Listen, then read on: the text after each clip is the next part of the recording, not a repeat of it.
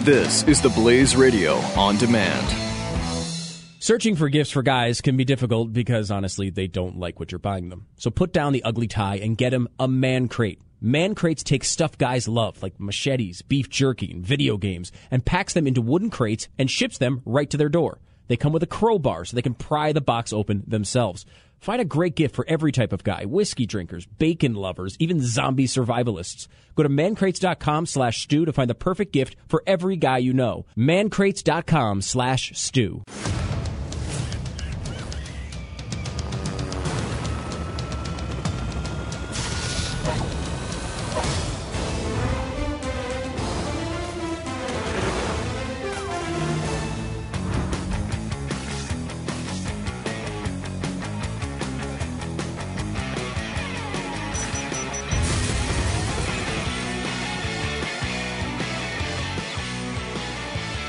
Triple eight seven twenty seven Beck is the phone number. Welcome to Pat and Stu, as many people will call it today. Fat and Stew. Why would they call it that? Huh? Why would they? People like variety. You know, they just like to change names Change it up. up? Yeah.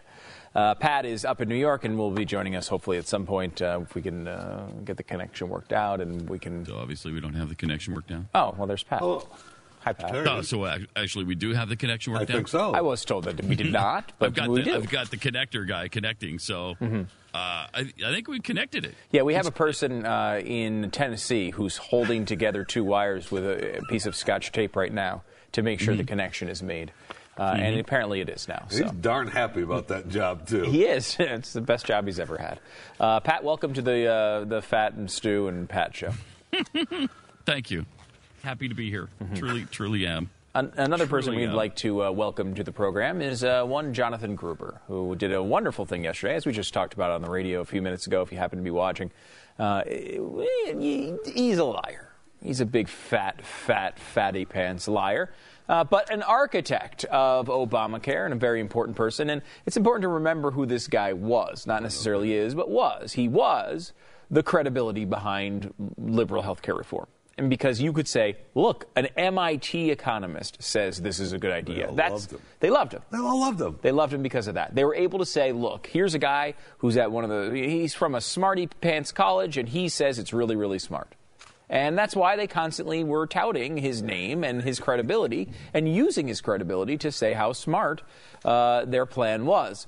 Now that they that he's been caught admitting what the truth was, they they want to take him out behind the, the shed, as it were. Jonathan, who? Yeah, who- uh, some advisor I've never heard of. What? Here is uh, Gruber uh, now realizing his role, which is I have to take the brunt of this. I have to sacrifice myself for the collective. No surprise, that's what he wants to do. Here's Jonathan Gruber with his apology. Over the past few weeks, a number of videos have emerged from these appearances. In excerpts of these videos, I'm shown making a series of glib, thoughtless, and sometimes downright insulting comments. I apologize for the first of these videos earlier, but the ongoing attention paid to these videos has made me realize that a fuller accounting is necessary. I'd like to begin by apologizing sincerely for the offending comments that I've made. In some cases, I made uninformed and glib comments about the political process behind healthcare reform. I'm not an expert on politics, and my tone implied I was, which is wrong. In other cases, I simply made mean and insulting comments which are uncalled for in any Oh my context. I was mean. I sincerely apologize for conjecturing with the tone of expertise and for doing so in such a disparaging fashion. It's never appropriate to make oneself seem more important or smarter by demeaning others. I knew better, I know better, I'm embarrassed, and I'm sorry. The recent response to my comments at academic and other conferences exceeds both their relevance and my role in healthcare reform. I behave badly, and I'll have to live with that. But my own inexcusable arrogance is not a flaw in the Affordable Care Act. The ACA is a milestone accomplishment for our nation that has already provided millions of Americans with health insurance. How can you take that seriously? He, he- he- every one of his statements when he wasn't under the microscope was the exact opposite. And you know, like, say, you know, here, there's a long series of his comments. The one, um, you know, call it the stupidity of the American voter or whatever. Like that one, you can say, okay, that's a glib comment. Like he he is saying, all right, look. we hid these things, we had to, and maybe it's the stupidity of the American voter, they don't understand, or whatever. Like he's kind of being a jerk, a jerky Right. way to say what he's saying. But th- that's the point is, it's, it's the truth behind what he's actually talking about, which is they did hide these things because they didn't want the American people to notice. And their defense against that type of thing is to make it less transparent. Right. That is Exactly. what it is. Right, And I, Pat? I- I don't give a rat's ass about his apology. I couldn't care less about your apology. I'm not interested in your apology. I want to know what led you to say those things because you were part. Say what you will about. Oh, I don't know anything about politics. I, I was just being Right. glib. I, bull crap. You were part of the meetings. You were part of putting this thing together. You were in on all of this stuff. And the reason you said what you did is because that's how you guys designed all of this to trick the American people because you all thought we were too stupid to understand. You knew that if you said what you really wanted to do, then uh, we wouldn't go for it because nobody nobody wants your wealth redistribution. We don't want that in this country, and you knew that's what it was. So you all discussed in your little cabal how to do it. I don't care if you're sorry for saying that you did all sorry. those things. Let's be honest. He's not I want you to admit that you were planning all of this stuff. Really, the only one, at least of, of all of the, even Trey Gowdy wasn't substantive. He he was he was good at mocking Gruber, but the only one who really got down to the nitty gritty uh, was was Darrell Issa. Yeah. I mean, Issa's thing with Gruber, where he started with "Are you stupid?" and then went into, well, okay, but let's talk about the substance of what you said. I don't I don't care how glib you are. I don't care that you you made fun of people. I don't care if you were mean. I'm talking about the way this thing came to be. That's what I wanted to get to, and nobody but Issa, at least that I saw. I didn't see all you know 19 hours of it or whatever there was. Uh, but he's the only one I saw who really got to the substance of it. Well, let's take a look at some uh, Darrell Issa talking yesterday to uh, Jonathan Gruber.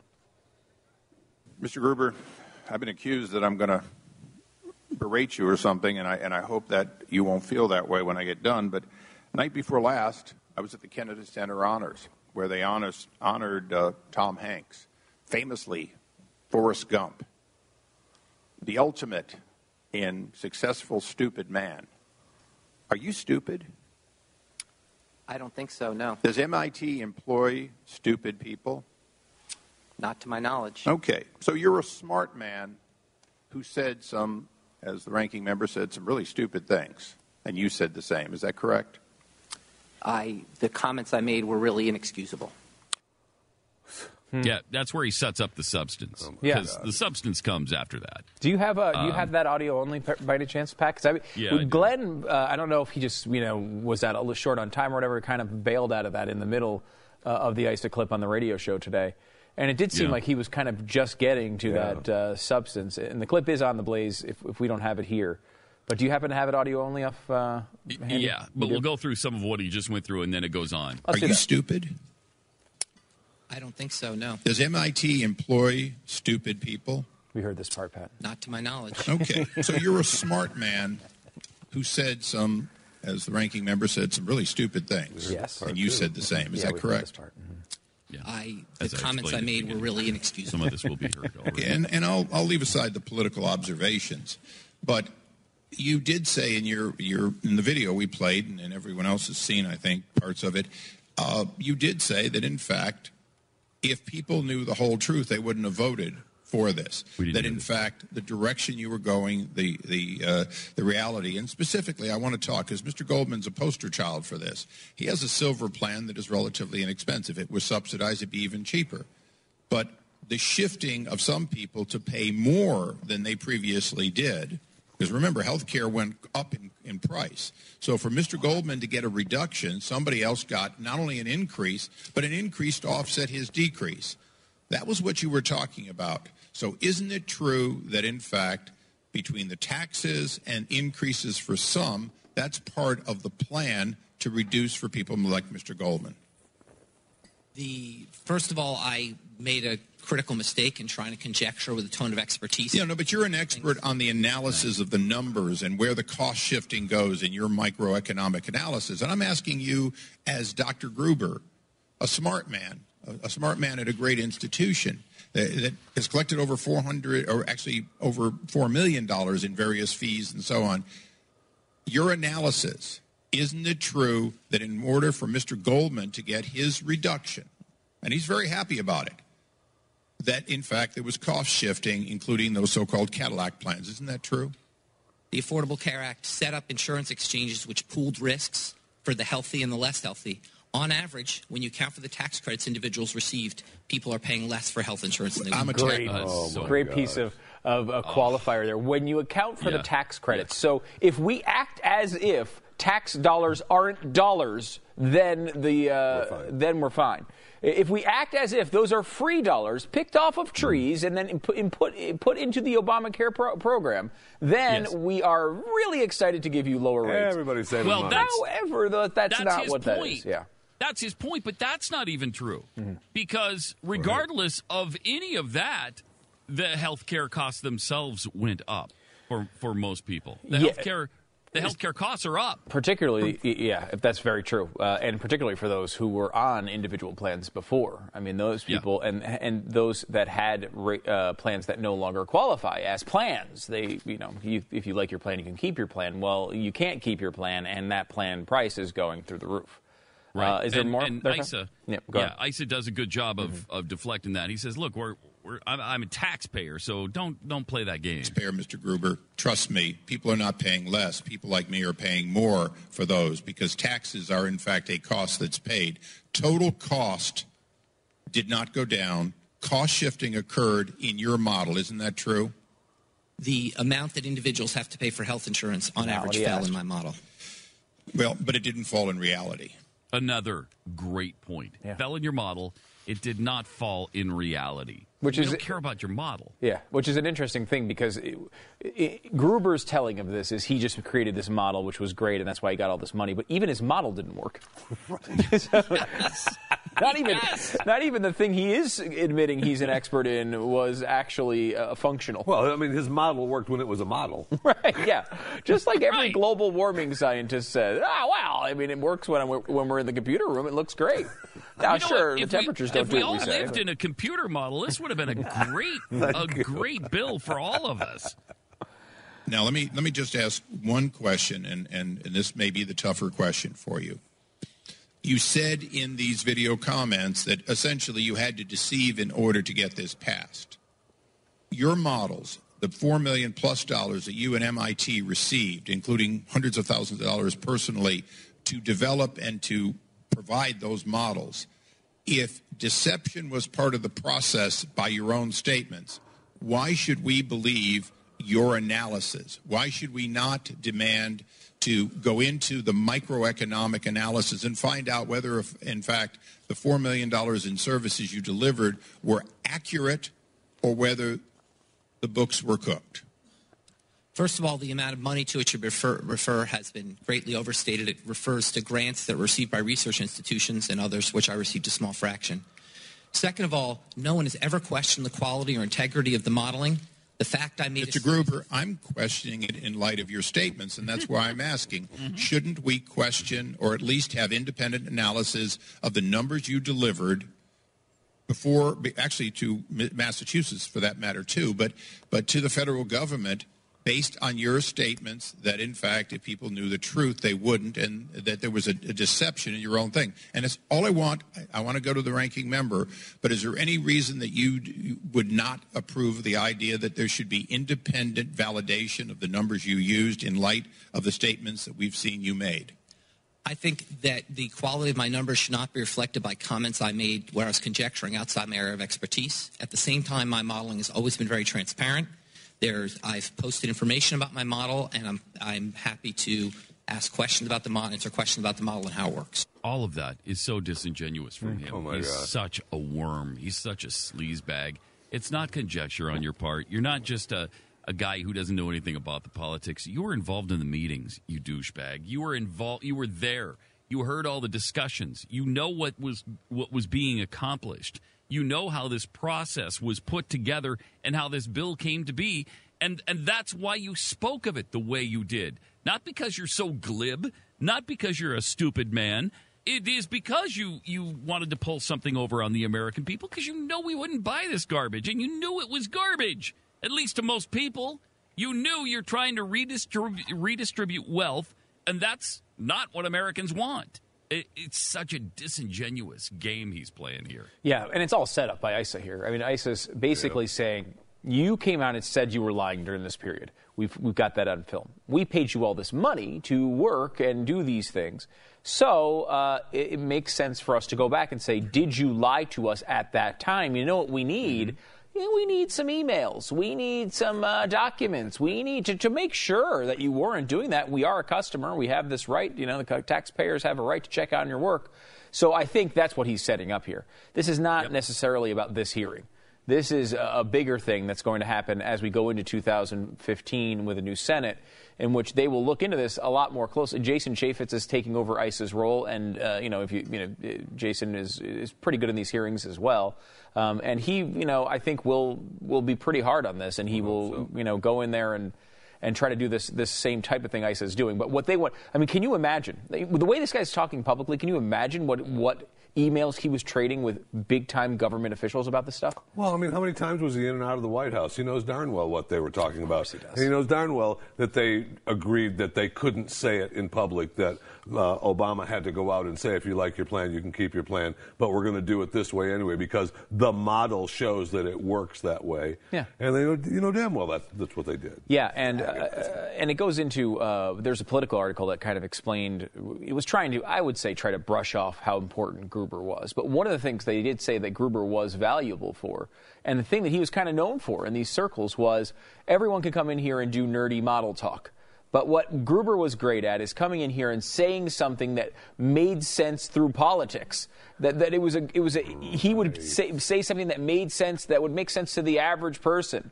He would be the guy that could break those boring debates up with an interesting anecdote that would communicate the concept more easily. The, you know how those dumb Americans think, don't yeah, you? Yeah, I mean, he that's was really his expertise. Oh. So, uh, uh, you know, and, and and that's the other thing too. When we come to the, the, the models are a really interesting conversation. Maybe you know we wait on this, but you know, think about what they're doing.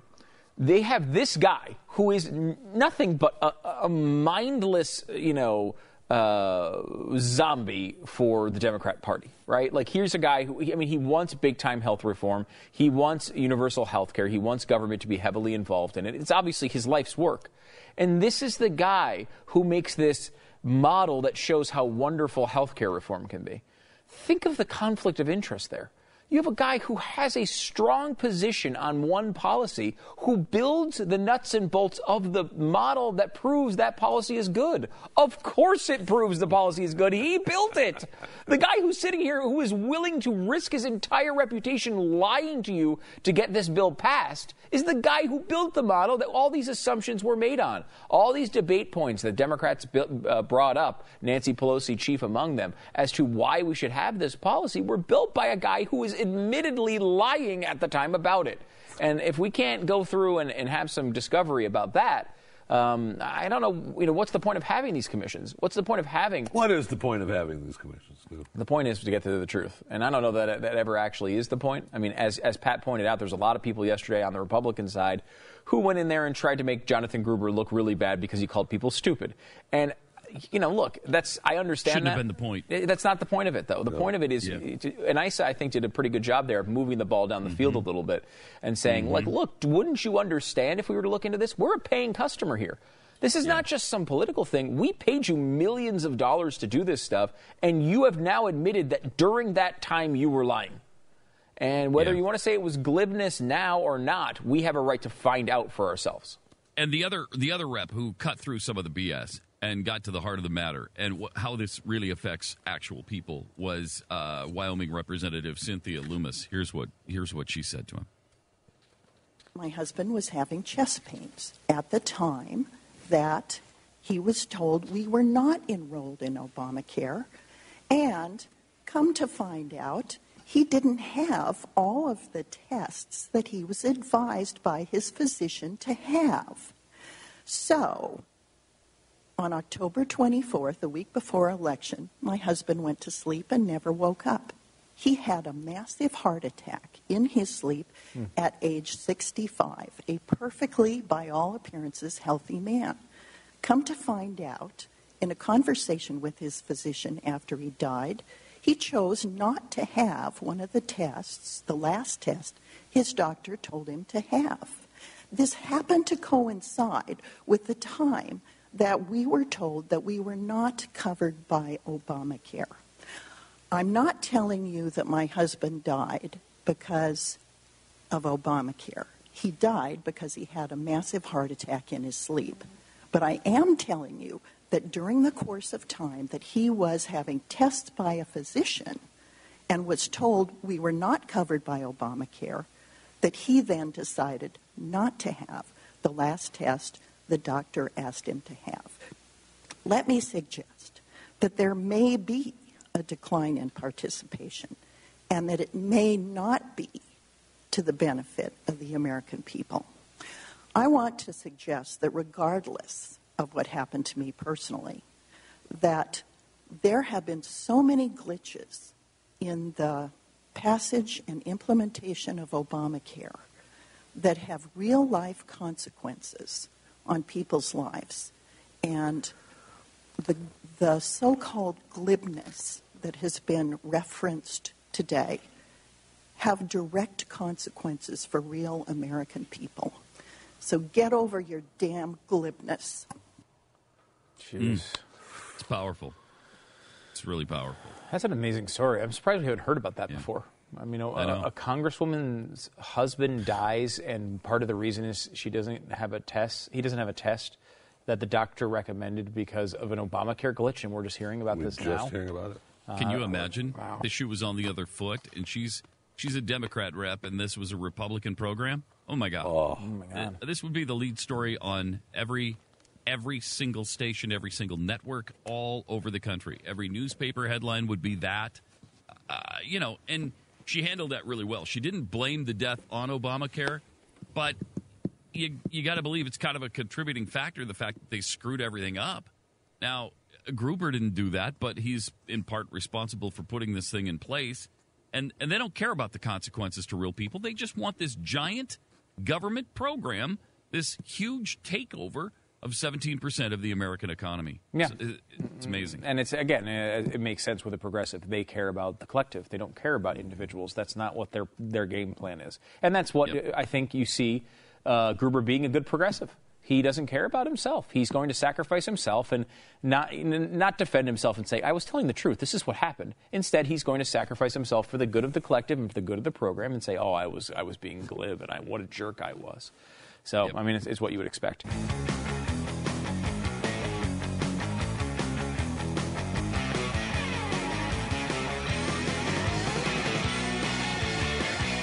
Triple eight seven twenty seven Beck is the uh, is the phone number. Uh, welcome to the Fat and Stu show, uh, and uh, also Pat is in New York uh, live uh, from New York City. Is that the um, new title? You said it differently. I did. I think it's the same title. Okay. by the way, you can go on the SoundCloud or iTunes and get the podcast anytime of the, this particular program. Listen at your leisure. Uh, should we do? I mean, I know we were kind of saying that, that Trey Gowdy was really just hammering Gruber, but I mean, it is kind of fun. Should we do a little, at least a little a piece little of that? smile, yeah, a little smile from Trey. All right, let's take a small piece of happiness from Trey Gowdy just destroying Jonathan Gruber. Do you think not being a politician is a defense? Is that your defense this morning? I mean, I know initially you said that you offered these comments at a conference. I think you meant conferences, plural but you said conference when you went on a very obscure television show and initially apologized for what you said were inappropriate comments. And now today, your defense is that you're not a politician. Is that the best you can come up with? The best I can come up with is to really just apologize for an inexcusable. Well, but I want to know. I mean, the pervasiveness of your quotes is so much that it has to be more than that. It has to be more than just an episodic mistake that you made. Well, here, let me keep going. See, see if this helps you any. Um, what did you mean when you said you wish that you had been able to be transparent, but you'd rather have the law than not? Once again, it was my trying to conjecture about a political process in which I'm not an expert. Once again, Well, what, what did you mean when you said it was written in a tortured way to make sure the CBO didn't score the mandate as a tax? once again, Once again, it was using again, inappropriate language to try to sound impressive about something Glib. to my colleagues. You see a trend developing here, Professor Gruber? I do. He's going to the Douche Hall of Fame soon. I don't understand the question. Uh, it's a lot of stupid understand. quotes you've What- made. That's the trend. yeah, w- once A lot I, of I, You see them? inexcusable quotes. Yeah. Right. And, and again, Yeah, your defense once is that you're not a politician. The lack of transparency is a huge Mm-hmm. political advantage. Well, what does a non politician t- do in talking about political advantages? well, once again, I, I- A non politician is talking about political advantages to try to make himself seem smarter by conjecturing about something he doesn't really know. So you're a professor at MIT and you're worried about not looking smart enough? yes. Yeah. Well, you succeeded if that was your goal. Uh, well, once again, I, I, I would like to say that is my goal. Uh, once again, I, I just have to say that this is how I was told to respond to every single question. Is once again, I, I was just uh, I was outside the bonds, the bounds of what I should talk about, and I, and once again, I was just trying to make build myself up and tear others uh, down. And, and once again, I was just being glib, and uh, I was too glib in my uh, glibosity, uh, and uh, and it created sort of a, a glibesness that uh, was maybe not appealing. And uh, and once again, I I just like to say it was Hmm. inexcusable. Oh, good. So he's just agreed to be the fall guy here. That's all it is. And this was this is kind of a sham. Yeah, really. I mean, be, Uh, let's oh be God. clear here. His direction was to humiliate himself. Yeah, Go out there. he's totally willing to take that Yeah. for the because and and just and and you would believe that out of a good progressive, you go in there and you take your beating and you say absolutely. I mean, think what he's admitting to there. I not only did I just say something and I was wrong.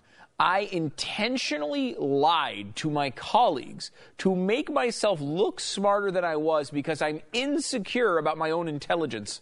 He's mm-hmm. saying that on a national stage. Honestly, in any rational world, don't you get fired by MIT for that? Wait a minute, you're lying to make yourself look smarter to your colleagues? We can't have a professor who's doing that here. Uh, we're MI freaking T, okay? yeah, yes. You'd think that that would be enough, but again, Logically. I'm sure his colleagues know and understand. Oh, it's your role. You got to take. You got to be the. You got to be the sacrificial lamb here, Johnny. Sorry about it. Don't worry. We'll get you a few million dollars in a contract later on. Just wait it out. Oh, by the way, those have been grossly exaggerated. Yeah. Uh, that was give that was grant money, which, by the way, is just free money given to whomever from the government, Mm-hmm. and I just got a piece of that. Nobody knows grant money better than Oh, Johnny. uh, uh, uh, once again, it was just a small fraction of that. I, I only received uh, uh, I received thirty eight total dollars. Thirty eight. that that all once again that went to somebody else. All of it except for well, as I said, once again thirty eight dollars. Yeah. uh, came to me. So he doesn't he doesn't want to look like a rich guy either. You Yeah. notice he's he's denying that he's really made a fortune from bilking the stupid American people. We have to believe he's a rich guy just from the, uh, the publication of this gem. Oh, my Uh, gosh, I mean, when you have healthcare reform, uh, why, what it is, why it's necessary, and how it works by Jonathan Gruber, a comic book explaining the healthcare reform package. If you could get that out in stores, uh, and by the way, this was not, we didn't like go to you you know some fancy library and find this or some you know, Library of Congress uh, you know uh, uh, type of thing where people archive books. This is available in bookstores. Like you can just go and buy this Jonathan Gruber piece of crap in like a Barnes and Noble, and here it is. And you open it, you open it up, you've got uh, you know ridiculous uh, you know comics that explain the healthcare reform, why it's necessary, with the hero being the extraordinarily glib Jonathan Gruber uh, as he goes through. And look at him; he's the guy with the glasses. smarter than he is Wait, in a wait, comic seriously. book. Yeah.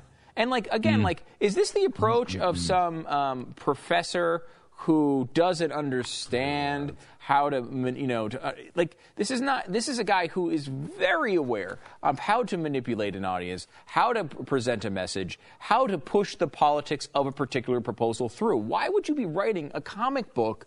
If you're just some nerdy economist with a giant Excel sheet that everybody wants, why are you writing a comic book? This well, is- I, well, once again, uh, once again, I was Okay. just try- it was it was a little bit of glibness there, Stu, uh, and I was just trying to make myself look smarter and more Yep. comic-like than I really am. Just trying to, we were just trying to have a little fun. Oh, okay. There you go. It's a little glibesque, would you say, there, Jonathan? Uh, glibosity, if you will. glibosity? Uh, once Okay. again, I, I would say just glibness or or uh, glibophonics. Uh, uh, there you go. All right, triple eight seven twenty seven Beck. We have uh, what, what, seems to be the first announcement of a candidate for 2016, at least that I've heard of. Very exciting. Uh, very exciting. Coming up on the other side of the break, triple eight seven twenty seven Beck is the phone number. Triple eight seven twenty seven.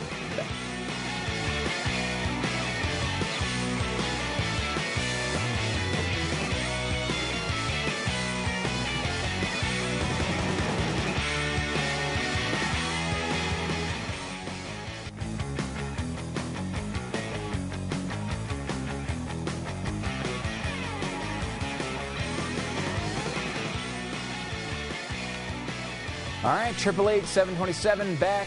It's our fabulous phone number. Yeah. So we're getting into the heat of the 2016 election. It's 2014, but we're going to do it anyway. Uh, with, our great news. I think great our first news. our first announcement.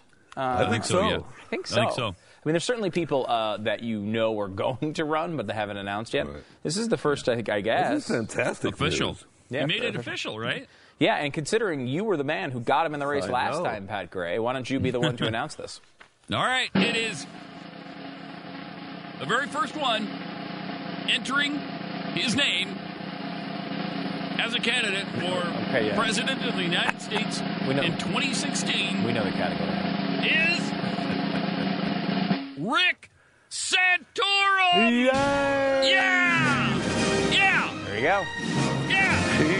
Yeah! Back, and Yeah! this time he is. Why does that not seem like good news to me anymore? I don't know what it is. You know, Yeah, you- it just it's lost its appeal. He has lost his. I don't. I'm not sure why really.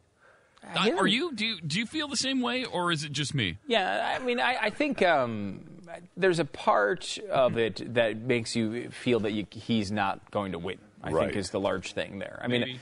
And also Rick Santorum was someone Pat really liked, and, and we talked to him very early. Yeah. He uh, he got to the point in the race, and I, by the end of the, you know, once it, once it boiled down, and we kind of went through a lot of the candidates, he, I think he was the best one standing uh, towards the end. Um, and he uh, he did win 11 uh, states. Last time he was not a about that. nobody. He won actually 11 did states. pretty well. Yeah, he really was legitimately second place well. last time. And a lot of times Yeah. this is what we do. Romney was probably second place in 2008, and then you, you would put uh, he was the guy who ran in 2012. So there's some calculus here that makes sense for Santorum to run. He does not ha- seemingly have a lot of momentum uh, at this point. I mean, money was kind of a. Like, if you mean by that negative momentum, I think you're exactly right. Well, I mean, uh, he has Rick momentum. We know that. He we know he he, has have Rick, Rick momentum. momentum. Um, Rick Mentum. he has the Rick momentum going for him. He does. He does have the Rick Mentum. You're right. And you know, I guess Foster Friess, uh, who was one of the big billionaire type guys that supported him last time, is back on board. I guess he gave Oh, him nice. uh, two point one million dollars last time, and uh, he's back on board to support him. I thought it was Foster Brooks. You know, the guy who used No, to act like a Foster's- drunk all he's the dead, time. and- though. No, is he? Okay, Yeah. so it's not Foster Brooks. No. yeah, but- although I mean, in politics, death doesn't usually stop you from voting or donating, but in this True. particular case, it's not going to happen. Um, I- you know, I don't. Uh, it's it's interesting. I, I think it's. I, I mean, he he's seen as a social conservative, which I think in some ways. Uh, and, and while he would not deny being a social conservative, I think to define him as solely a social conser- conservative hurts him. In that, like you're talking about, it, it seems like when you talk about Rick Santorum, you're talking about birth control because of what they did to him last time, Right. which is absurd, obviously, and not fair to him. Um, when he, you know, has a lot of other good policies as well. I mean, uh, you know, he's not just all about banning birth control like Cory Gardner was. That was his big policy. Uh, uh, Rick no, no, but to be fair, I mean, and Rick, Rick is a nice guy, and we Yeah. all, we Oh, all like Like- him very much. He's been here, you know. I mean, I get him a all lot. That, but he just doesn't. Yep. As we have evolved and changed, I mean, he just doesn't seem like the guy. is that is that a fair uh, analysis of where you are, Pat? Seems like a fair assessment, yeah. You know, I don't know. He's been sort of replaced maybe for me with Ted Cruz. Mm-hmm.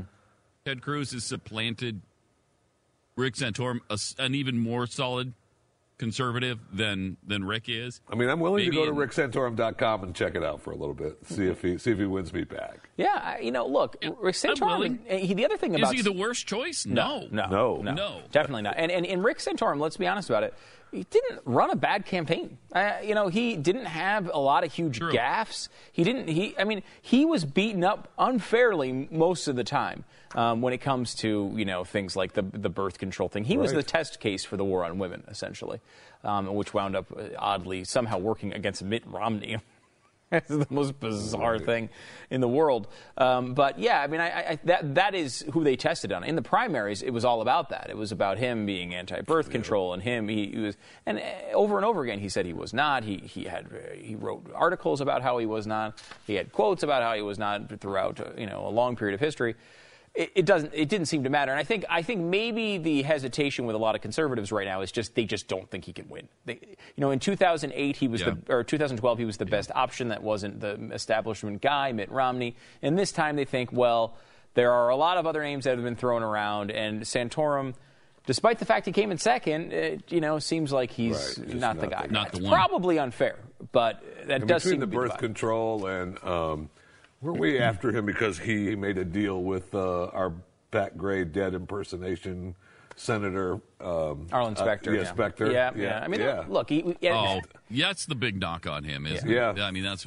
that's what the detractors I mean, I'm say. not saying it's fair. I'm just saying that's what it Yeah. just never never ended with that kind of stuff. It is a fair criticism, and, and we brought it up to him about hundred times during Right. the campaign. The, the, the, the, I don't know that people are even going there yet. Like, I mean, plus that stuff's already been sort of debated about the guy. So he, Uh, I mean, this you know, he might have fresh road now. the other side about this is what's the downside if you're Rick Santorum? Why not do this? I mean, the guy knows how to run a professional political campaign. The guy knows how to do this well. Mm-hmm. He's going to do it better than you know uh, someone. As far as campaigning goes, he's going to do this better than like Ben Carson's going to be able to do it. He's going to be. No he knows question. the game a lot better, and uh, you know that's a positive when it comes it is. to not getting yourself caught in in, in certain things. And so I think he will. he will. He will. I mean, he can do this, and why not do it from his perspective? He's also probably more conservative than a Ben Carson. You, you know, certainly with gun control, he mm-hmm. is.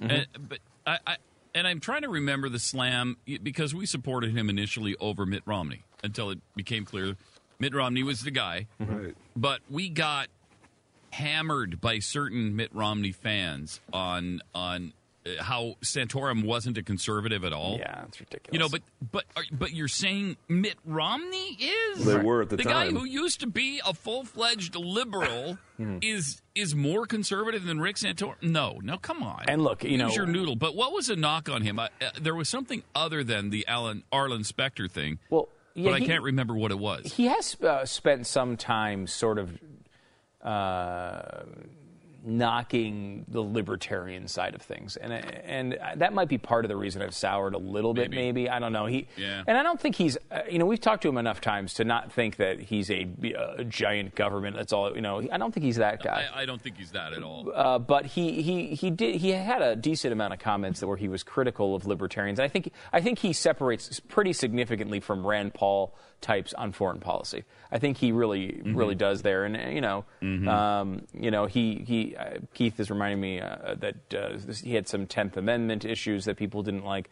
There's a, there's some, there's some things, but again, we're look, we're not looking for the perfect guy. We're looking for the best one, and he and he did a lot of good things too. I think at the end, I think he was the best guy available. I just don't know now, before we even know the field, he's going to be this time. But that's for him, it's his case to make, right? I mean, he, he needs Yeah. to do that. And he's not, you know, people will dismiss him because he lost last time, but he, you know, he knows how to build a structure. I think he spent the last uh, few, right. He knows 4 he'll, he'll years. it fairly. Yeah, Yeah, I mean, building a good race. a structure. I guess they have uh, 150,000 activists. Uh, they claim to have um, ready to go on this, and uh, uh, the, the the number has been growing. Um, you know, so I don't know. I mean, again, they say that he's. They kind of put him in. Okay, if you need a social conservative, it's Rick Santorum. Well, the other people going in that direction are going to be people like Mike Huckabee. And I'll, I got to be honest, uh, I'm you know thrilled that Santorum is in there just for that reason. if we're going to have a social conservative that's known as a social conservative, and it's Rick either Mike Huckabee or Rick Santorum, Rick Santorum all the All day, time, every day. every day. Uh, Yes. Hopefully that happens. Um, but Yeah. uh, you know, I don't know. It's uh, again, yeah, I think the Rick momentum hasn't quite caught on yet. Is probably the way I would describe uh, this particular instance. But who knows? He's got plenty of time. I mean, we're not even in. I mean, we're. This is like the earliest you could possibly really seriously, you know, enter the race. I mean, it seems so far away, but heck, we're, I mean, we're almost at 2015. I know. That's not even the year of the election. Which is when the election used to start. You Yeah. know? Right. Like Yeah. the year of the election in January, maybe. Yeah. People would start announcing. Yeah, I mean, uh, you You think can't do that. I mean, you're gonna. Now you're they're not announcing- Going, yeah, you're not going to get Rick Mentum if you do that. It's a good point. Yeah, not anymore. I guess now you have to you have to announce in 2006 if you're running in 2016. Please tell me, I hope, that they are not going to do 515,000 debates this time. Oh, Please tell me they've you- cut you this know down to uh, to four, five, six, and like you know, you have maybe one or two with all the candidates, and then you start you know whittling it down here because Mm-hmm. that was a big problem last time. They they put these guys on stage every two days. Yeah, and they're they constantly debating with each other, and it was really ridiculous after a while. It got bad Yep. too. It, more than ridiculous. I mean, it was like, oh my gosh, shut up. It was to the point where, like, I I don't, even, I can't even watch another one of these Right. things. And we're we're, Yeah. we're talk radio. We're supposed to be watching all these things. It was like I don't want to watch Rick Santorum yet again go over this policy, and then Mitt hear Romney what John say, McCain said Oh, last night? God, no. it was agonizing. So And what's um, kind of interesting about what we've just said here about uh, Rick Santorum, maybe the most interesting thing to me is we said, you know, we're kind of done with him because he's he he lost last time. Well, so did everybody else, including Mitt Romney, who got his ass kicked in the general election. So there are no winners to run this That's time because we've got a. Democrat uh, president. So Yeah.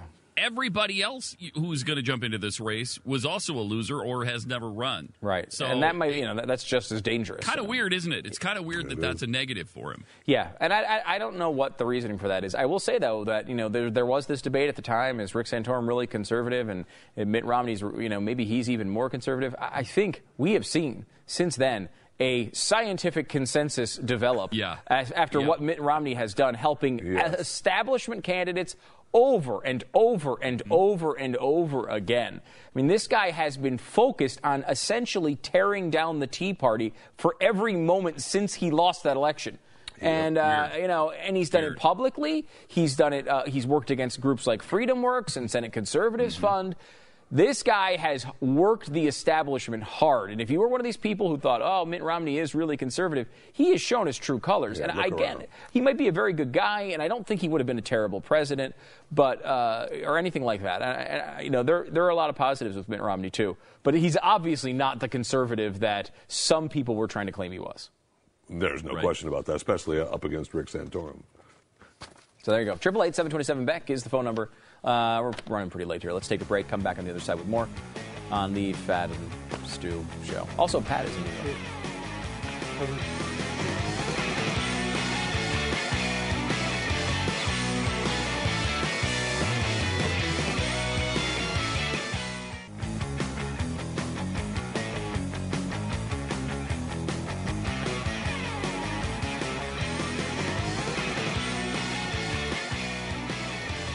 Times Person of the Year has been uh, has been named. It's a hamster.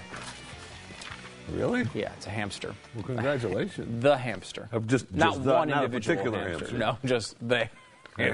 hamster. It's about as uh, as realistic as the ones You that do they, did a lot of work and research for us. they have. Re- You somehow made that work. Nice job. I don't know that he made it work when you really think about it. Uh, actually, it's the Ebola fighters. Uh, Jeez. Nancy uh, yeah. Gibbs made the announcement, um, and because they're you know, courageous, and uh, it's funny, the Ebola fighters are the ones who brought Ebola Yeah. here to the United States. Hey, let's give them an award.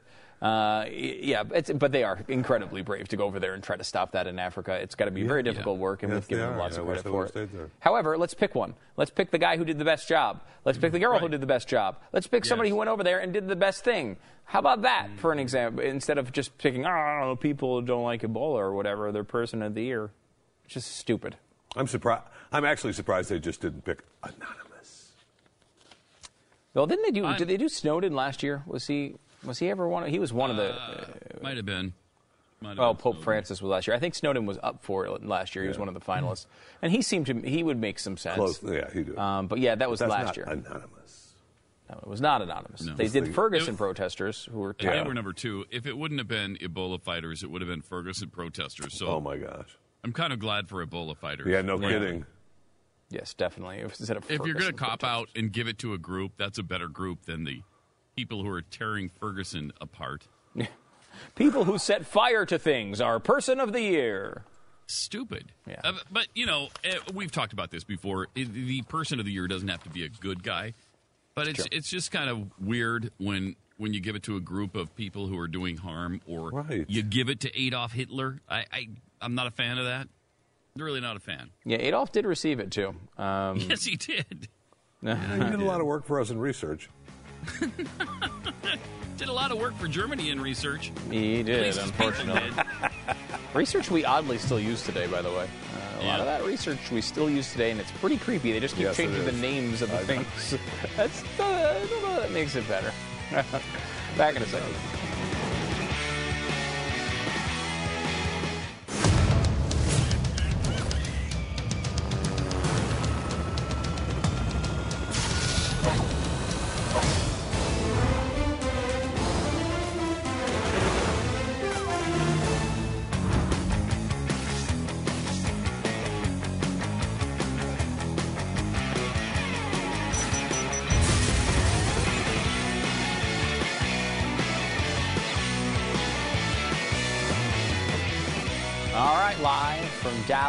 Dallas, it's me, Jeffy. Pat is in New York City.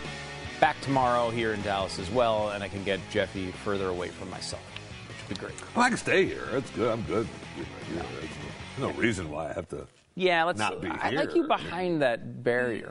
It's it's a lot. Yeah. Yeah. Yeah. So it's better for us. Better for us. Better for America. Uh, so the ter- torture thing came out yesterday, shockingly and coincidentally, on the same day as the Gruber testimony.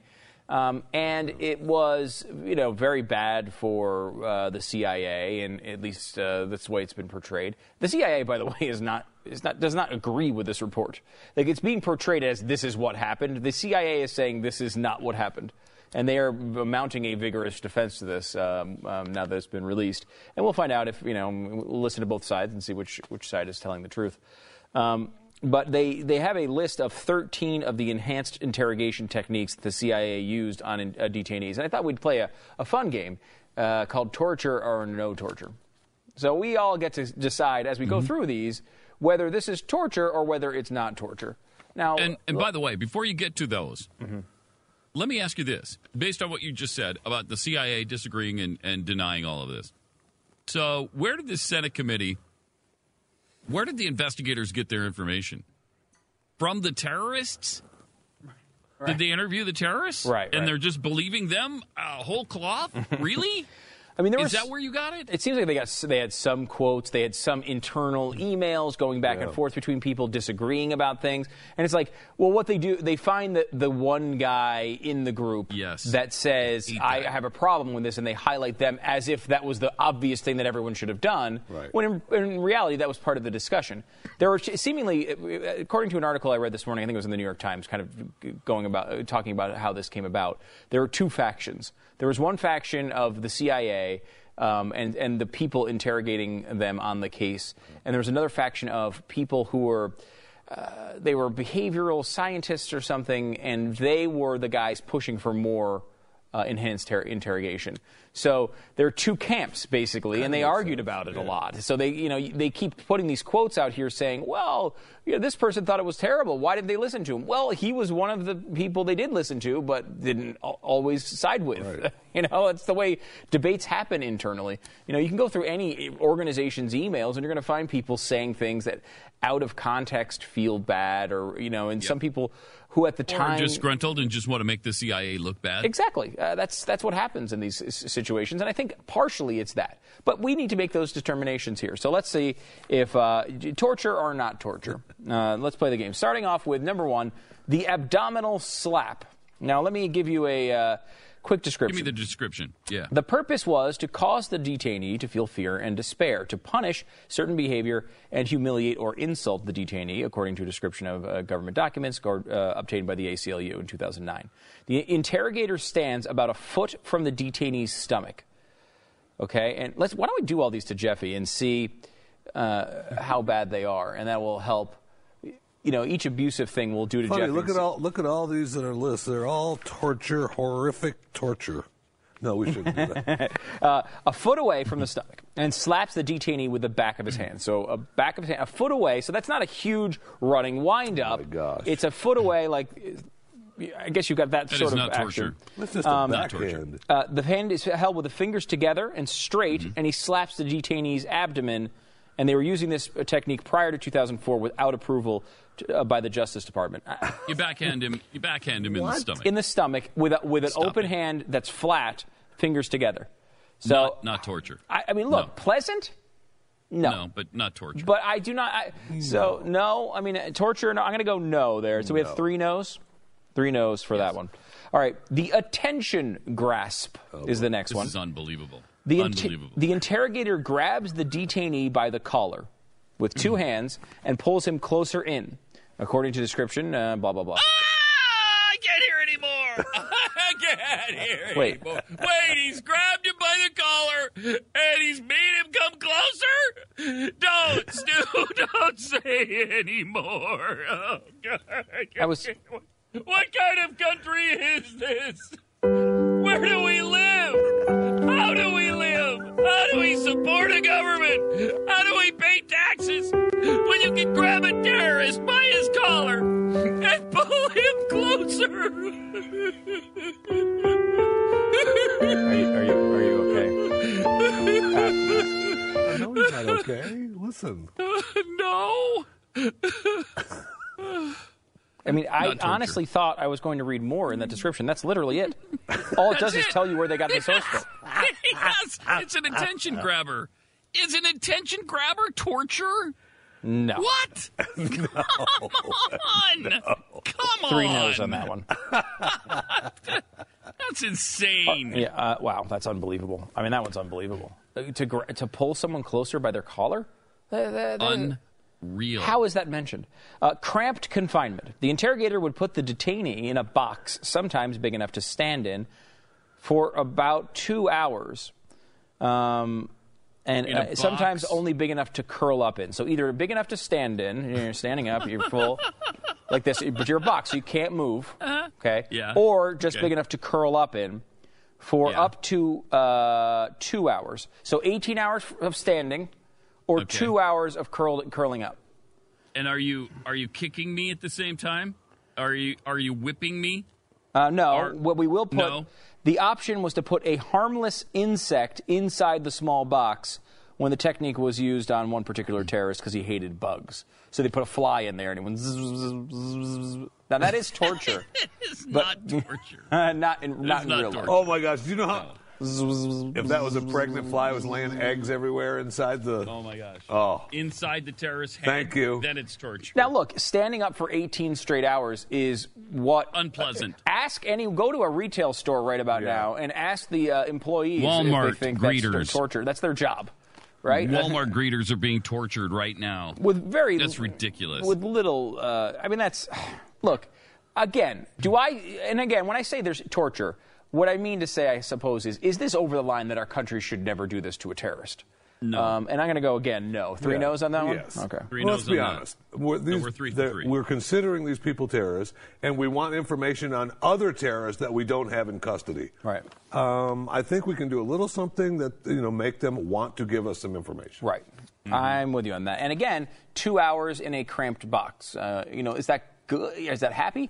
no, but I, I don't think it's over i I don't think it's over the line for for a terrorist suspect um, Would I choose again, it when I for say- myself? again No. I should say Right. not suspect, like not an American citizen. We're not talking about here. We're talking about people. That are, these are they're found on the battlefield in war. Right. Um, here is uh, dietary manipulation.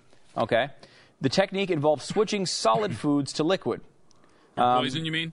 Is it poison liquid? No, no, it's No? it's. Uh, for example, uh, one of the terrorists had to have Ensure. This is Ensure boarding. Remember we did Ensure Oh, my boarding. gosh, yeah, we did. they had to have Oh, yeah. Ensure instead of uh, solid food. And this isn't even Ensure boarding. This is just making them have Ensure. Right. Yes. Yes.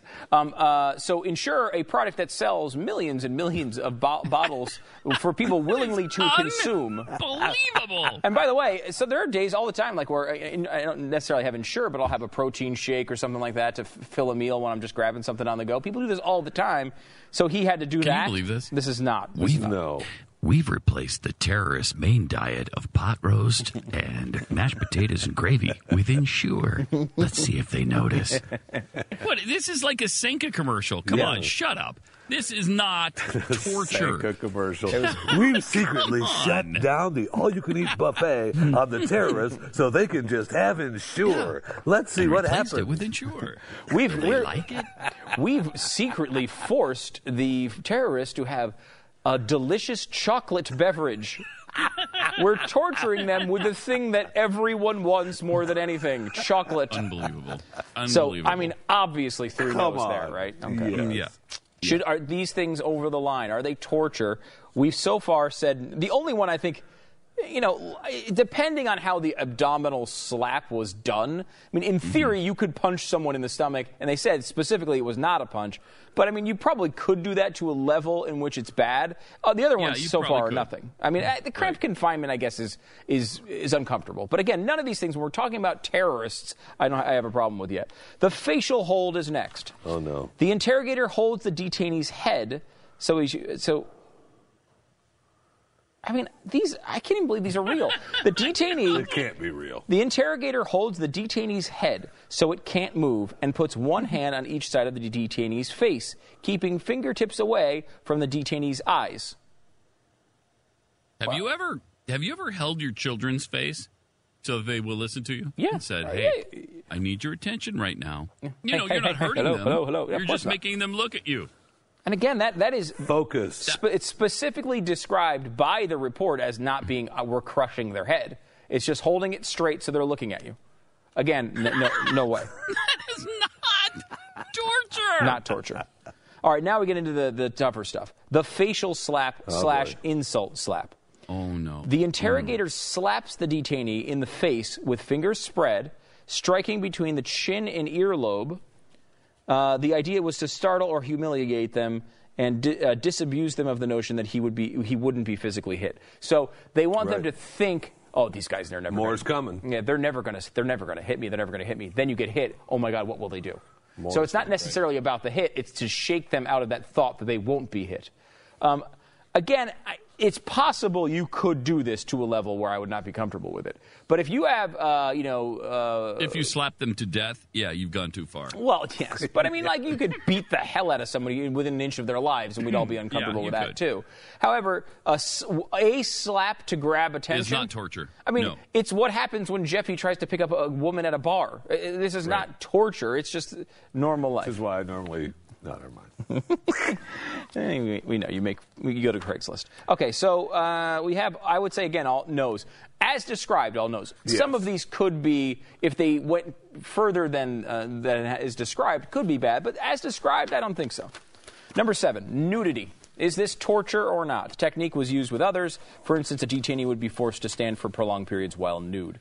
Now, The answer for me is no. This is not torture. Is it Jeffy standing there nude? That's torture for the guards. Yeah. Come on. anytime, anytime people are standing around nudes. I was going to say we should act out some of these, and then I saw in the future nudity, Yeah, I and I can't. decided let's not. Um, again, there, the case that's interesting here is apparently there was one per- terrorist in particular that they did uh, strip naked, and they left him in an area in which he wound up getting um, uh, not. Did he catch a uh, cold? No, he had he, he died. Uh, he, it was He uh, died it from wa- what? Um, I, want, I keep wanting to say frostbite, but not frostbite. The other thing, uh, hypothermia. Hypothermia. He died of hypothermia. And Oh. That's a shame. and look, that's a mistake. Like that's obviously not this So he policy was too cold. correctly. Yeah, He got was so too cold he he died. He wound up dying. Yeah, they left him outside Oh, that's- overnight. Yeah. see, that's Now- not good. No, that's uh, that's, That's, not. obviously not good. Right. That's bad. We're- That's torture. It's stupid because they didn't you- get any information from them. Yeah, you, it's, it makes no sense even as a torture policy. True, Uh, but I'm sure if it's not torture, if it's torture or murder, either way, You know, you don't do that. Right. Uh, you don't do that. We're Americans. We don't do that stuff. Right, and, and by the way, it was not intended. It was not a situation in which, hey, let's leave him outside so he dies. It was one of those things where they thought he would be fine and he was not. Uh, And that's look again, not not okay, but that was it's not one of the policies that was used. It was just one bad instance of this policy. The policy is nudity, doing one of these Nudity, things. where you're not torture. uh, not torture. Not It was a- torture. It was a bad policy against a criminal. Darn. Right, but it, still, you know, we don't still, just you murder. don't, you don't I want to. know, I know. Uh, that's not what we do. So, not torture, right? all three of us all again. three, so again, we I are say- unanimous in the negative Right. so far, and we're up to number eight already. Number eight is stress positions. Now we've talked Oh, about boy. these before. The purpose of these oh techniques my is gosh! to Don't make them play Twister. Don't make them play Twister. Do they have to play Twister nude? Because then, Yeah. now you might be onto something. I don't know. I mean, in the des- in the description, I believe the question is answered. The purpose of these techniques are to stimulate mild discomfort. Oh no. And extended muscle use, so Yeah. it's like a workout. Right. them. Oh no! Uh, and uh, let's see. Uh, two such positions were ha- to have here. Jeffy, do this one real quick. Um, uh, sit on the floor. Leg. Seriously, sit on the floor. Yeah, no. No, just to try it Yeah, out. No, I'm not being tortured. Just sit on the floor so people know what we're talking about. I'm not going to. I'm not going to make you do anything I'm bad. not You're going gonna to be tortured on the floor from you. No, I'm not a criminal. No, Stu won't even Right have now. to touch you with this. I'll Stu do doesn't touch you I'll do at it. all. I'll do. I'll do it. That's fine. All right. I'm- okay, you sit on the floor. Okay, so s- you show us the position. You the sit floor. on the floor, Mm-hmm. your legs stretched out in front of you, Yep. your arms above your head, Okay. Kneeling. or kneeling on the Or- floor or while leaning back. W- Okay, so and now lean back at a 45 degree angle. Okay. Lean Watch back. your head. There you go. Okay, that's like a calisthenic. Yeah, That's, like that is no. if I'm I did my sit-ups more regularly, that would not be challenging. It's Um, not. No. but I mean, if you if you've got any abs, you're fine with that one. Even if you don't, though. I mean. uh, but yeah, it's hard. Even if you don't, it's not torture. It's not torture. It's difficult. I will say It'll at some make you- point And you'd probably be like, stop. yeah, it's going to be It'll, hard. I it'll really make you stop. sore the next morning. Yep. That's about it. But again, is that torture? torture. It's actually No. what millions of Americans do at the gym uh, regularly. You can probably Yeah. it's probably a yoga pose or a, or a uh, what's the other one where you're you're you're working your core all the time. Jeffy, you got to know. The, uh, what the PX. What's the other thing? What's what is it? Pilates. That's what I was thinking. It's probably one of the probably a pose Oh, yeah, from like I've Pilates, or in yoga. years. That's right. I forgot. I'm sorry. You really haven't done Pilates in I know, years? I know. Wow. I know. I haven't done it in a while, so maybe Stunning. forget about it. So three I no's there. Sleep deprivation. Detainees were kept uh, awake for up to 180 hours, often standing or in a stressed position. Sometimes the detainees' hands would be shackled above their heads. Five detainees had disturbing hallucinations during this technique, and in two of those cases, the CIA, dis, uh, the CIA continued the practice anyway. One detainee hallucinated after 56 hours of standing. Um, after this, the CIA came into the conclusion that he does not appear to be the subject involved in current plans or activities against U.S. personnel. Blah blah blah. So I think the um, uh, and this is one again sleep deprivation. I mean, 180 hours is a long time to go without sleep. But again, uh, I don't That is think a it's long time. I mean, we do And- that here all the time. Yeah, but that's- I haven't slept in about a thousand eighty hours. But you don't But- have you don't have your hands shackled above you either. No, that's true. I do not. I, I will say 180 hours of sleep deprivation can be detrimental. That's to getting health. pretty close. yeah, That's yeah. that's bad. I, I I don't know. Is that torture? it's over a week, seven and a half days. That's a long. Gosh, freaking- that's amazing. Being kept There's awake no way you with can your stay. hands shackled, I know that's tough. You really think you could stay awake for 180 hours? I don't care what they're doing to you. I'm falling asleep. you fall asleep all the time, like in the I'm- middle of I'm the show. falling- Yes. I mean, you could be poking me with pickle forks. I'm falling asleep. Yeah. I'm not. Yeah. You're, you're not keeping me awake for 180 hours. Now, up- sorry. the the key phrase here, of course, is up to. Right. So Right. the other Yeah. guy was 56 hours. Now, 56 hours to me is That's a long time, too. It's a lo- it's two days though. I mean, it's two days. Now we've It's all over two gone. Yeah, I know it's 48 hours. Is we can all do the math there, except for Jeffy. Um, but it's just slightly Fifty-six hours is. I thought. Oh, never mind. 20 minute. Um, 56 hours. You got 12 hours. You got 20 minute. Uh, what, Jeffy? Uh, no, 56 hours. It's two days, and and like you know, uh, so so think about that. That you're awake anyway for 16 hours a day. So let's say the typical person, right, sleeps uh, is awake for 16 hours and sleeps for eight. So normally there's a period that all of us have of 40 hours in which only eight of them are sleeping. You're removing one. If you so you go without sleep for a one night, you're at 40 hours. Right. And they went to 56. Now, is that difficult? Yes, but to me, that's not torture. 180 hours. Yeah, I, I would say 180 hours is. Yeah. I, think that is. I feel like you're probably you're you're, you're on the cusp there. So Mm, sure are. Yeah. l- let's. Now, two days, probably not. So three to- days, I don't know. When do, when do you cross the line? I'm not sure. I'm not sure. But uh, certainly 180 hours is excessive. But again, like, uh, w- uh, is this something that, i- as a practice, is sleep deprivation torture? To me, the answer No. to that is no. I think No. any of these things that, if you do them to such an extreme extent, the person's going to go completely insane or is never No, going to be able to point. function again. Okay, yeah. So I would say, I mean, I think sleep depriva- deprivation No, as a tactic, my answer is no. Although it could get pushed that way. That's the same thing with the slap as as described.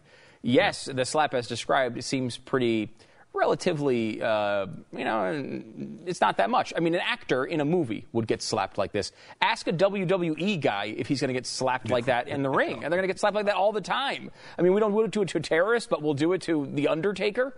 You know, I, I, I don't know. I mean, it doesn't seem to be that crazy. However, obviously, if you slap someone in the face for 500 hours in a row and break his jaw, well, then that is. But the tactic Right, itself, I don't think is. Uh, and the same with, uh, okay, we have two more here before we uh, get to. Uh, we have two more? Oh, no, it's only on this page. Okay, so a few more. Wall standing. Detainee faces a wall, standing four feet away. Interrogator has the detainee reach out his arms towards the wall so his fingers are touching it. The Oh, detainee no. would have to So far, hold. you're, you're describing timeout. Yeah, your whole yeah. Yeah. You, uh, Here's the timeout for a terrorist. You're, uh, hey, Mr. Terrorist, you're in timeout. Yeah. You get over there right now Seriously. and you face the wall. but again, That's no, all it is. no hug at the end. Detainee would also have to hold that position indefinitely. But again, I, I, absolutely not. Right? Torture? No, way. No. Wall Well, I mean, no. if you do it in anger, if you send No, I- the if you send the terrorist over there in anger, then That's true. That's true. And you don't give them the big hug and tell them you love them. Uh, walling is the next one, number 11. Interrogators slam detainees against a wall. In one instance, uh, one terrorist was slammed against a concrete wall. The Senate report said uh, Khalid Sheikh Mohammed went, uh, uh, underwent intense questioning and walling, giving up no information. Uh, the interrogators waterboarded him. And then he said he was ready to talk. So we, I guess we can, we can surmise that it's lighter than waterboarding. I guess a lot of that has to do with, I mean, slamming a detainee against the wall. No. it dep- Unless you're bashing their head against the wall, then yeah, that's. I mean, that could be worse than than than uh, torture. That Yes, could be could killing be. somebody. You could be killing someone if you're doing it hard enough. I guess the point is, are you doing it hard? How hard are you doing it? Um, you know, should we be? I would say that one is one I would I would skip in the uh, in the rotation. Yeah, I'd Yeah. rather Yeah, use these other close. ones because you really could actually hurt. You could break bones, obviously, but I Uh-huh. don't know. I mean, I'd, I'd love to get a military person on who could describe. Um, and I think our phones are down right now, unfortunately, but uh, that could describe why uh, or, or how hard this was done. I mean, I guess to be effective, it has to be hard. do something right. So, like, uh, I mean, that one, I'll, I'm willing to say, let's X that one out. You guys with me on that? yeah. I, I, you know, That one some- comes close. Yeah. That's Yes, probably the closest w- and, and hardest Yeah, one so far it certainly is. Waterboarding, we know, in case you don't know this or miss this debate, the detainee strapped to a board or bench, water poured over the detainee's face to simulate drowning. And, and it doesn't look like it's drowning when you see it visually happen, but it apparently feels, Feels that way. like you are drowning.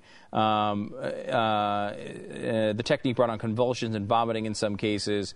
Um, Immediate fluid intake, so some of the water gets in your mouth. Oh, Yeah, no. it's not. I mean, it's Oh, not no, pretty, not but again, we do it to our military It's in their pretty. training. Uh, Now, I don't, you know, so I would say to me, no, and we that one's been so widely debated. I don't think we necessarily have to go into that. Are you into? Uh, now, people have had this done for YouTube bits. You know what I mean? Like Right. you don't do torture for YouTube bits. Um, and then water dousing. Naked detainees held on a tarp on the floor. Um, the tarp would be pulled up around them to make a bathtub. Cold or refrigerated water would be poured on them. In some cases, detainees were hosed down over and over again as they were naked and shackled, standing in a sleep deprivation pose. Um, you know, again, if the cold water is there for a really long time, you know, there can be legitimate, like you could die of hypothermia.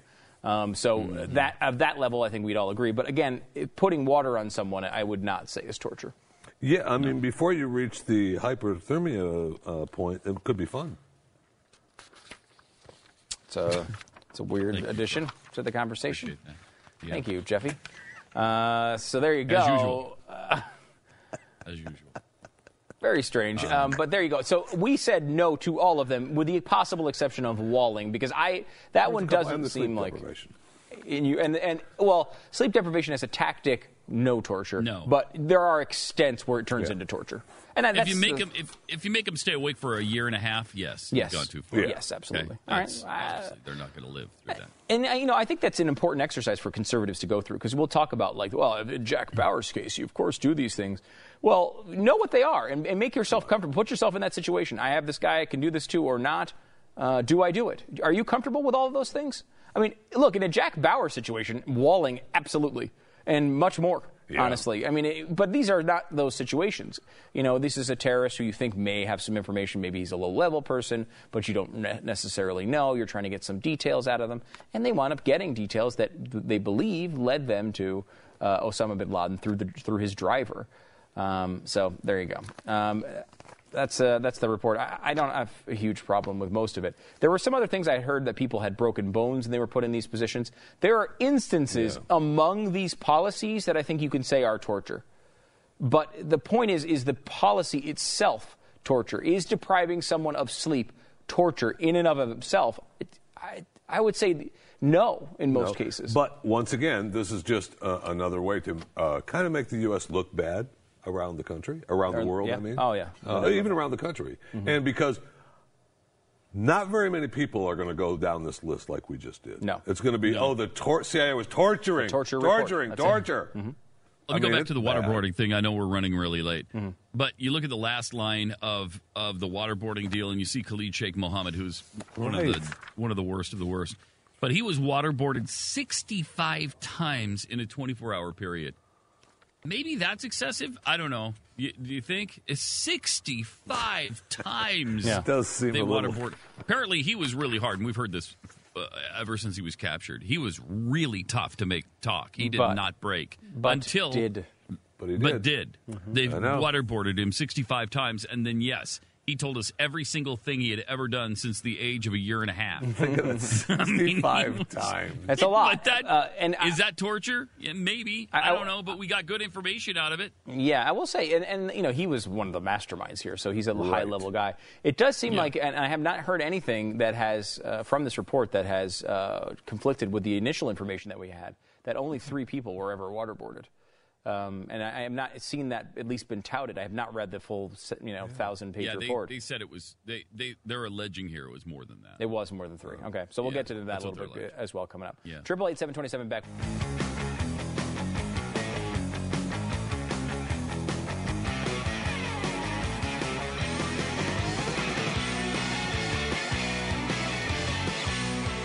Pat, we've been having a discussion here off air um, about uh, something that I did this weekend. that I thought you'd be interested in. which, Crucial. Uh, was I, I was making some cream of wheat. Uh, I don't know if you guys are you a fan of cream of wheat, Pat, at all. You- Do you like? No. No. Is there I meat am. in it? I, what's that? I don't like cream of wheat. There's no meat in it. No, there is. No, it's there not, is it was no not. it. It was not No. even bacon flavored. Cream of wheat, and my Uh-uh. mom used to uh, give us uh, cocoa wheat, the chocolate wheat. Oh man, Really? That's good Hmm. stuff. Ah, see, I don't remember. I, I, the one I got this time was bananas and cream, uh, cream of wheat, and I like I like hot cereal. I'll do some of the oatmeals. I like I'm into that, and so I had some cream of wheat, and I was like, you know, it was a, a little chilly in the morning, and I was like, I'm gonna have a little hot cereal. Sounds delicious. And so I've been I, lately, um, I, you know, first of all, I was reading the back of the cream of wheat uh, thing because I, I hadn't made it in a while, and you make it in the microwave, and they give you the times, and so it said on there to put water in there, which is what I always do. But it says if you want the, it to be creamier, Creamier. for creamier cream of wheat, use uh, milk. I think it said low fat milk or something like that. I'm like, all right. And then for creamy, yes. Yeah, yeah, right. Use cream. Right. Use think. actual Yeah. heavy Use cream. Actual cream. That's going to be very creamy. um, so I went in there and I have we have almond milk in there in the in the fridge, and that's kind of the milk I usually use now. I've just been I don't know why. It just all of a sudden I just drink almond milk. I don't know how it happened. Um, but it's pretty good in cereals because it has sort of a nutty flavor to it. So it's pretty. I, I like it in that. So I'm I'm I'm, I'm looking around and I don't see the normal bottle in the fridge, and I'm like, there's always almond milk in here somewhere. And then I see it in the back. It says I see it says the almond milk or something like that. And I just grab it. It's in a different bottle. I'm like, that's why I didn't see it. So I start pouring it in, and I'm like, this is really thick. And then I look at the bottle, and it's almond milk eggnog. almond milk eggnog. I I like that. That sounds pretty good, actually. I didn't know it existed, to be honest with you. Um, but of course, now it's all over my cream of wheat, and I need to make new cream of wheat. So I'm going over to the garbage to throw it out. I'm just about to tip it over and throw it out, and I think to myself, what's the downside here? what is the downside to throwing this in the microwave? I, have to. I mean, I'm not going to get any use out of it at this point. Right. Why not throw it in the microwave, cook it with the cream of wheat as see. the liquid, and Taste see what it. happens? Gotta If see. it's bad, you throw it out. You throw it out. I was going to throw it out Yeah. anyway. Where's the downside to this There is experiment? So I uh, put the eggnog in the cream of wheat, go through the microwave process, come out, mix it all up. It's nice and hot and steaming. I mean, you know, it looks normal. I smell it. It's got a little eggnog smell to it, and I'm like, I don't know. Take a bite. Delicious. It was a banana eggnog delight. Uh, it was Sounds really pretty good. That does sound pretty good, actually. It was really I'd- freaking I'd good. try that. Yeah, why not? And you're a big eggnog fan, aren't you, Pat? I love eggnog. Yeah, I love me some eggnog. I mean, look at me. Of course, I love eggnog. I remember last year you we went over to Pat's house at one point for Yeah, yeah. something. We had some little There was get together. one Specific brand. Yeah, and well, Pat had. I would say three or four specific brands of eggnog when we were over there. Yeah, there was one though Yeah. that he kept ranting and raving about. I can't remember which one it was, but there was a, a number of them. Though you're right there. Yeah, like there was like a hood, like normal eggnog. Then there was like a spiced eggnog, and maybe like a flavored eggnog. Then there's a black label one that I absolutely love, and it's called. Um, but what is it called? It's it's a uh, it's it's the name of an alcohol, although there's Oh. no alcohol in it. Oh, the Jack. Daniels one, isn't it? Or it's the, not Jack Daniels, but it's Southern something Comfort. like that. Southern Comfort, isn't it? The Southern Comfort Yes. eggnog. Yes, thank you. And, Yes. and really, it's there's really good. No Really good. alcohol in it. No, I don't think there is. Yeah, It's a- yeah, no, no, There no. is Oh, no alcohol. Of course there isn't. of course there But it has that flavor. Uh, Southern Comfort and Jack Daniels both have a lot of uh, themed products that just flavor stuff that don't have Yeah. alcohol in it. But uh, yeah, I remember that. That's right. Uh, and I had a lot of eggnog that day.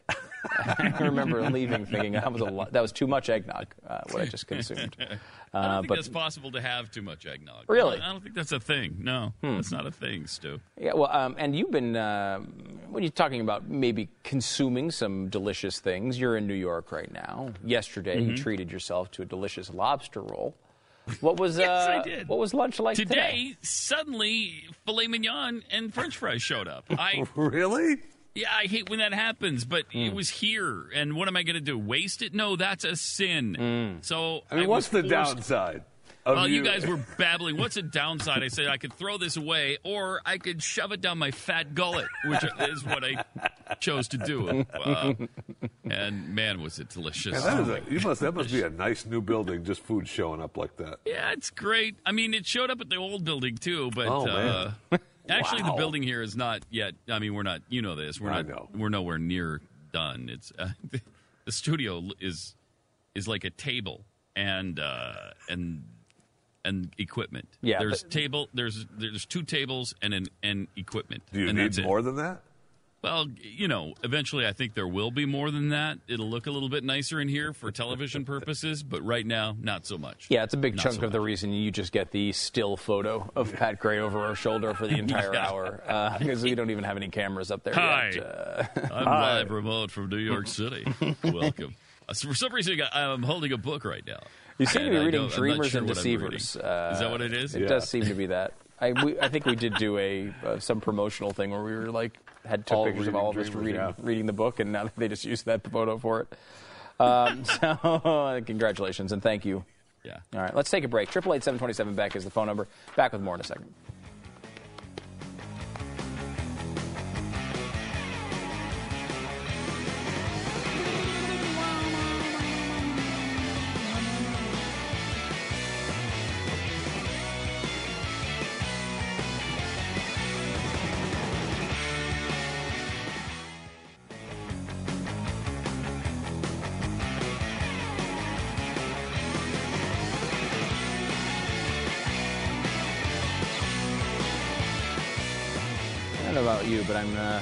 Worried about the emotional state of most felines. Uh, and, uh, oh my gosh, that's all I think about, including Grumpy Cat. Grumpy Cat is apparently cat. The cat is grumpy. You see here, this cat looks Look at that. grumpy. Oh my gosh. Doesn't he look grumpy? It's a cat, and it's grumpy. And of course, uh, that's obviously a reason to give the cat $100 million, uh, which is what this cat has earned. A grumpy cat Unbelievable. has earned $100 million. How is a I've, I've, cat? I've never even heard of this phenomenon. Uh, I don't understand it. I don't know what it is. Well, so some- somebody put up a meme. Is yeah. that what it is? Well, someone put up a picture of their grumpy cat because it because it Okay. kind of looks cute and grumpy, and then people made it into a meme, and it became so popular. Uh, and, and in fact, only two years ago, it was posted on September 22nd, 2012, because she looks, uh, or you know, like a curmudgeonly cat. Um, there were a couple memes about her. She's gone on to become a New York Times best-selling author with her first of two books, as well as guest hosting on WWE, a Cheerios commercial, a Friskies endorsement, her own billboard, an unofficial art show, a brand new uh, uh, brand of iced coffee, Grumpachino, and a Sesame uh, Street appearance with Oscar the Grouch. Now, I will say this as a person who's in the media every day the stuff I just described does not get you $100 million. Uh, not even close. Two books. I don't care if you sell a million copies of each, uh, which he did not, or she did not, excuse me. WWE Raw guest hosting gig. You're not getting way. a lot of cash for that. Cheerios commercial. Yeah, I mean, you're getting, these are six figure gigs, right? They're good gigs, no doubt. A Friskies endorsement, her own billboard. That costs you money. Uh, uh, an unofficial art show. That's nothing uh, and a new brand of iced coffee, Grumpachino. Now, if they sold that to Starbucks and it was the biggest seller, maybe, you get, you're getting close to these numbers, but you're nowhere near $100 million. I don't know what the hell they're. I mean, wow, she says though she says she was able to quit her job as a waitress within days of her first appearance on social media, and the phone hasn't stopped ringing since. That's unbelievable. it is unbelievable, but I, I still That don't. is- I, I'm highly questioning the grand total of Yeah. revenue there, um, but still, That's a lot. Pretty cool. That's a lot. Um, and, apparently, there's now a, a Christmas uh, involving Grumpy Cat. Is Yeah, that true? You know, Christmas we, movie? we love our Fall Lala Lifetime movies, and one of them now apparently stars Grumpy Cat. Watch. For my Christmas wish, I wish I wish I meet a friend, one on whom I can depend. So, me? You really screwed up your big wish. Okay. For anyone that loves Christmas stories about Here we go. goodwill, I don't care. joy, Mm, no. and peace to all, Fail. then You are a loser. Are you serious? Of course I'm serious. Look at my face. this Christmas, You were talking to me. What are you, some kind of blonde witch? I heard all of that. Stop it. You stop it. You stop it, witch. when it comes to the holiday spirit, Don't get sappy on me. Wait, I forgot. It's a lifetime movie. all pets are off. Dude, grab that cat. Puppy, no! Guys, that guys. They don't even make paintball guns for cats. Get out of here, British grumpy cat. Aubrey Plaza brings the internet sensation to life. This is the best Christmas ever. Go ahead, ignore the title of my movie. Grumpy Cat's worst Christmas ever. Jingle bells, Christmas smells. Saturday, November 29th at 8 on Lifetime. Please tell me that's a joke. Please tell me That that, did not cannot happen. be real. Please tell me that did not air on Lifetime on November Pat, that 29th. is absolutely a real movie. Absolutely. And uh, Please tell me we just saw a parody of a Lifetime movie. That cannot have happened. real- Did it really happen? I think so. I mean, I, I don't know, but it was not a parody. It was not supposed to be like they they they're doing their self-aware jokes, but uh, that was horrible. And also, the voice of the cat is terrible. Is it the person from Reddit or something? Did they just give the role to the person who owns the cat? Because that you could clearly tell it is not a professional doing the voice of the cat. Wait, no, it's bad. That really bad. That was not the actual voice of the cat. Parks, a an actress from Parks and Rec is I'm being told is doing the voice of that. Oh my That gosh. is terrible. Bad. How on earth can that be a professional? Because anytime you do one of these movies, you Oh, immediately become a schlocky Do you actor just, just or not, actress. did you just not try? Is that like one of those things where, like, you know, Yeah. LeBron James goes and plays in the NBA every day, and then every once in a while he plays against fourth graders for charity. He doesn't try that hard in those games. Is that what the situation is here with Lifetime movies? Like, do real well be. actresses come in and just like, ah, I'm phoning this thing in? Oh, look, there's it's me. I'm a cat. Hey, there's the British cat. All right, give me my check. Is that what happens? Because that was horrific. Even for look, we all know Lifetime. We love them because they're schlocky, You but that was forgot the really name bad. Of my movie. Oh, jeez. Wow. Let's just, I think we just go to break and forget that last segment happened. 888 727 Beck is the phone number. We would like to apologize. I mean, this is a show that has Jeffy on it every day, and we're apologizing for segments. That's how bad that movie was. yeah, we just what I'm saying is you're.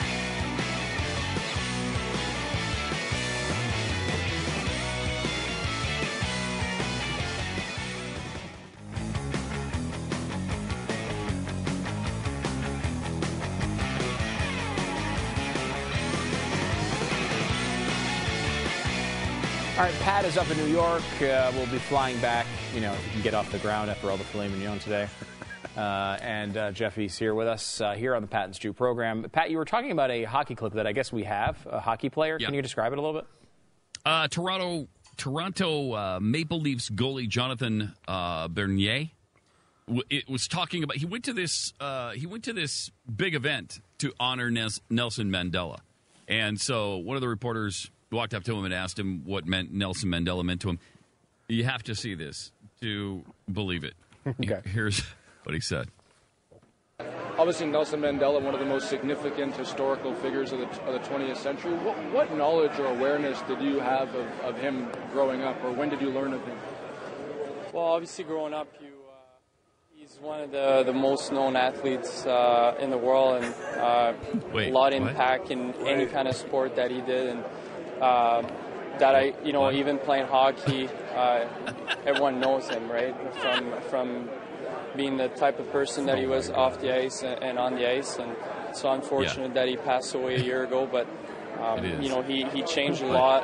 Uh, He did it playing while he was with loved. us, and he's uh, he's a tremendous guy. I love, I love that. I That is love awesome. that. The the importance of him, uh, you know, in in uh, pl- playing uh, what- whatever sport he did, whatever sport he played, I mean, and, and, uh, playing both on the ice and off the ice, the guy was incredible. You know, I mean, of course, it's unfortunate that he died like he did on the ice, but at least it was doing the thing he loved. Uh, what? Being on the ice. So It does he just have this confused with somebody, or is he just making this crap up completely? He has no idea who Nelson Mandela is. What are Somebody you doesn't doing say there? something to him. That's phenomenal. Is that some fundraiser thing for Nelson Mandela?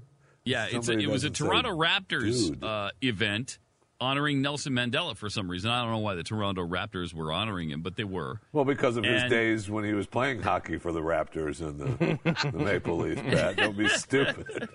Well, he, he played he played some basketball for the Raptors, and then he played for the Maple Leafs as well.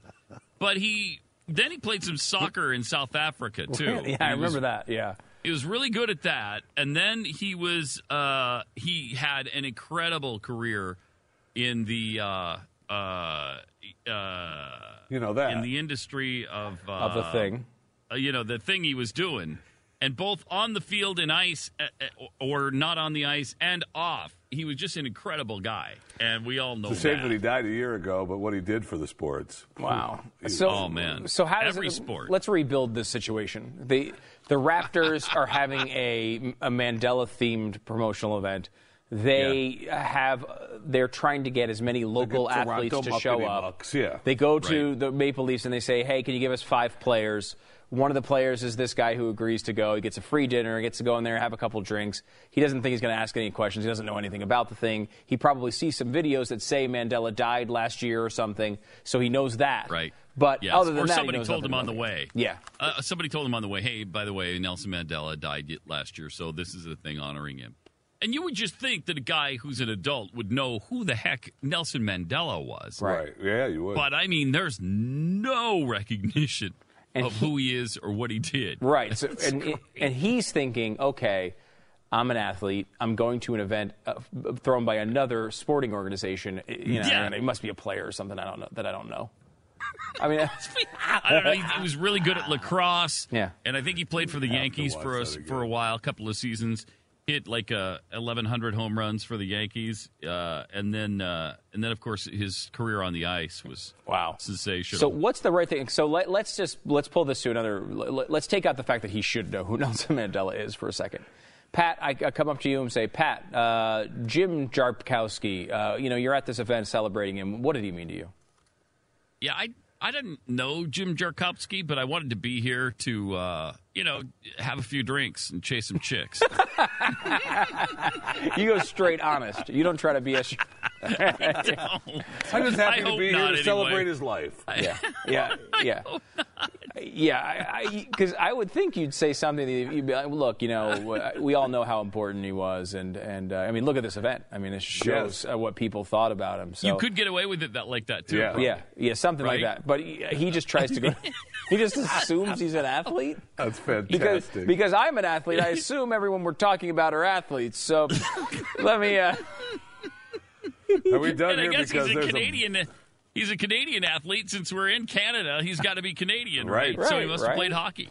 So Do- both on the ice and off, he was exceptional. Is anyone in the control room seen a response from this guy yet? Has he has he tried to ex- explain this away? He's just apologized. Uh, sh- I just did, I had him confused with somebody else, or I didn't know who he was. Just said sorry. Just said sorry. Okay. Oh, I'm sorry. Oh, sorry I'm sorry. I'm stupid. I'm an idiot. Uh, Sorry. Jonathan Gruber and I were talking about our stupid glibness, and uh, we're both sorry for He's it. He's a hockey so- player, so he gets away with it. Though. I See- mean, he gets to say something. And that's a great point, Pat. He is actually doing what Gruber said he was doing. He was trying to look smarter about a topic he knew nothing about. That's not Gruber. That's but that is what this guy was doing. So it does occur apparently. All right, we'll uh, talk to you tomorrow. Triple eight seven twenty seven Beck is the number you should call Ben, and we can discuss whatever.